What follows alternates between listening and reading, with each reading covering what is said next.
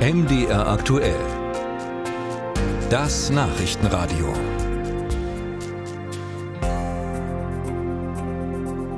Sie kennen es sicher. Morgens auf dem Weg zur Arbeit ist fast kein Durchkommen. Die Straßen sind im Berufsverkehr übervoll. Es geht zeitweise nur im Schneckentempo voran.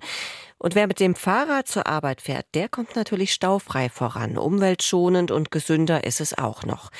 Mit dem E-Bike sind noch weitere Strecken unverschwitzt zu bewältigen und viele Arbeitgeber bieten für die Fahrt zur Arbeit jetzt Leasing-E-Bikes an. Steuerlich kann sich das lohnen und darüber möchte ich sprechen mit Marike Einbrot, Expertin des Verbrauchermagazins Finanztest. Frau Einbrot, ich grüße Sie. Hallo, schön Sie zu hören. Erst einmal die Frage, wie komme ich denn an ein Dienstfahrrad, also ein E-Bike zum Leasen? Ja, also am besten äh, sucht man da mal das Gespräch mit dem Arbeitgeber und fragt den danach. Einige Firmen bieten das ja schon an, das Dienstfahrrad. Andere brauchen da leider dann erst den Anstoß durch die Angestellten. Das ist ja vielleicht jetzt auch ein ganz guter Zeitpunkt. Viele haben gerade im Frühjahr ihre Mitarbeitergespräche und ja, in Zeiten des Fachkräftemangels ist so ein Dienstfahrrad ja vielleicht auch eine attraktive äh, Möglichkeit für den Arbeitgeber, um da dem Arbeitnehmer entgegenzukommen. Und äh, das ist eben auch für die Arbeitgeber interessant, denn sie müssen diese Fahrräder nicht unbedingt selbst kaufen, sondern sie können das bei einem Leasinganbieter für den Arbeitnehmer dann mieten.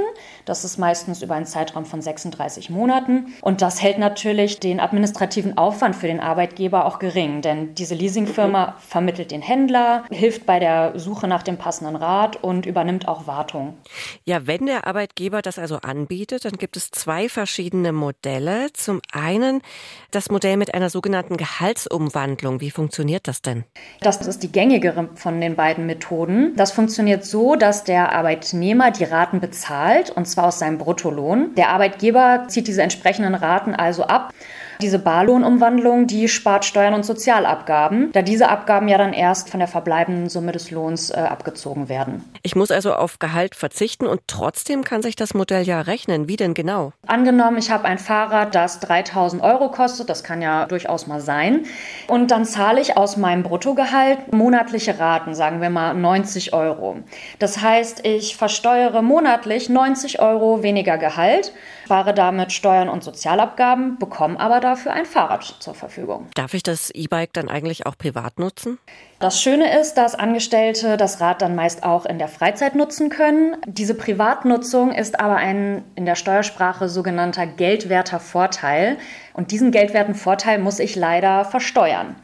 Da das äh, Dienstrad aber ja nun eine umweltfreundliche Alternative zum Dienstwagen ist, gibt es auch da eine Steuererleichterung. Ich muss nämlich für die Privatnutzung monatlich nur 0,25 Prozent vom Bruttolistenpreis versteuern. Unterm Strich ist die Methode dann immer noch günstiger, als wenn ich mir ein teures Rad selbst kaufen muss mit bereits versteuertem Arbeitslohn. Gibt es denn Wege, wie man als E-Bike-Fahrer steuerlich noch mehr sparen kann? Ja, tatsächlich. Man kennt es ja, für die Wege zwischen dem Zuhause und dem Arbeitsplatz kann man in der Steuererklärung ja die Pendlerpauschale beantragen.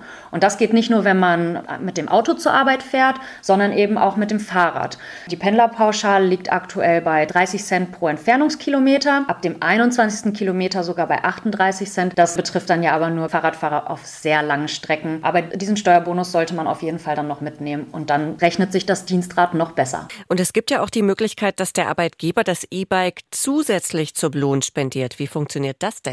Genau, ich kann den Arbeitgeber natürlich auch danach fragen, ob er mir äh, so ein Fahrrad sozusagen als Gehaltserhöhung spendiert. Auch da verzichte ich dann auf Steuern und Sozialabgaben und ich muss auch die Privatnutzung nicht versteuern. Das ist da natürlich ein Vorteil. Das Problem ist, auf eine Gehaltserhöhung lässt sich natürlich der Arbeitgeber viel seltener ein, als man sich das so wünscht. Wenn ich also so ein E-Bike als Dienstfahrrad geleast habe, kann ich es denn nach Ablauf der Leasingzeit auch selbst kaufen? Angestellte können das Rad nach Ablauf der Leasingzeit in der Regel dem der Leasingfirma abkaufen. Meistens wird da der Wert des Rads dann noch so mit 20 Prozent vom Neupreis veranschlagt. Das Finanzamt sieht es ein bisschen anders und setzt 40 Prozent an. Und die Differenz davon, also die verbleibenden 20 Prozent, die sind dann wiederum ein geldwerter Vorteil, den ich eigentlich versteuern müsste. Aber in den meisten Fällen komme ich dann doch drum herum, denn äh, die Leasinganbieter dürfen die Steuer für, den, für die Arbeitnehmer übernehmen und machen das in der Regel auch.